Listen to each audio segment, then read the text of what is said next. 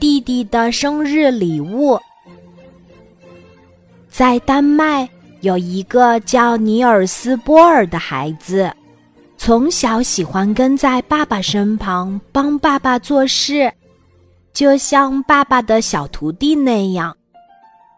波尔的爸爸是个很认真的人，凡事除了不做，做了就一定要做好。小波尔七岁的一天，学校手工课上，他做了一个非常漂亮的木偶。他用小刀慢慢地把木偶的四肢刻得匀称圆滑，还打了小洞，把四肢用细绳连接起来。用手轻轻一拉细线，木偶的四肢就能动起来。这个木偶不仅让同学们看呆了，连老师也大加赞赏。哦，多可爱的小木偶呀！真是个心灵手巧的孩子。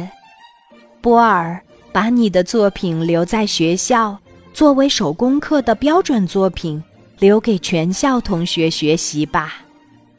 可是我，小波尔本想说，我想把它拿回家，作为送给弟弟的生日礼物。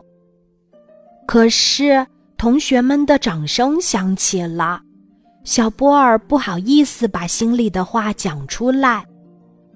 放学回家之后，小波尔有些难过地对爸爸说：爸爸，今天是弟弟的生日，本来我有件礼物要送给他的，可是老师让我把它留在学校了。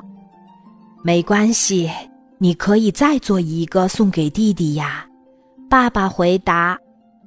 但是没有时间了，生日晚会一会儿就要开始了。波尔小声地说着，显然他是很失望的。爸爸仔细想了想，对他说：如果给你一个小时，我做你的帮手，你能完成生日礼物吗？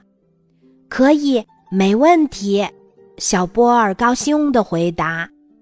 那我们可以把生日晚会推迟一个小时，我去和你的弟弟解释一下。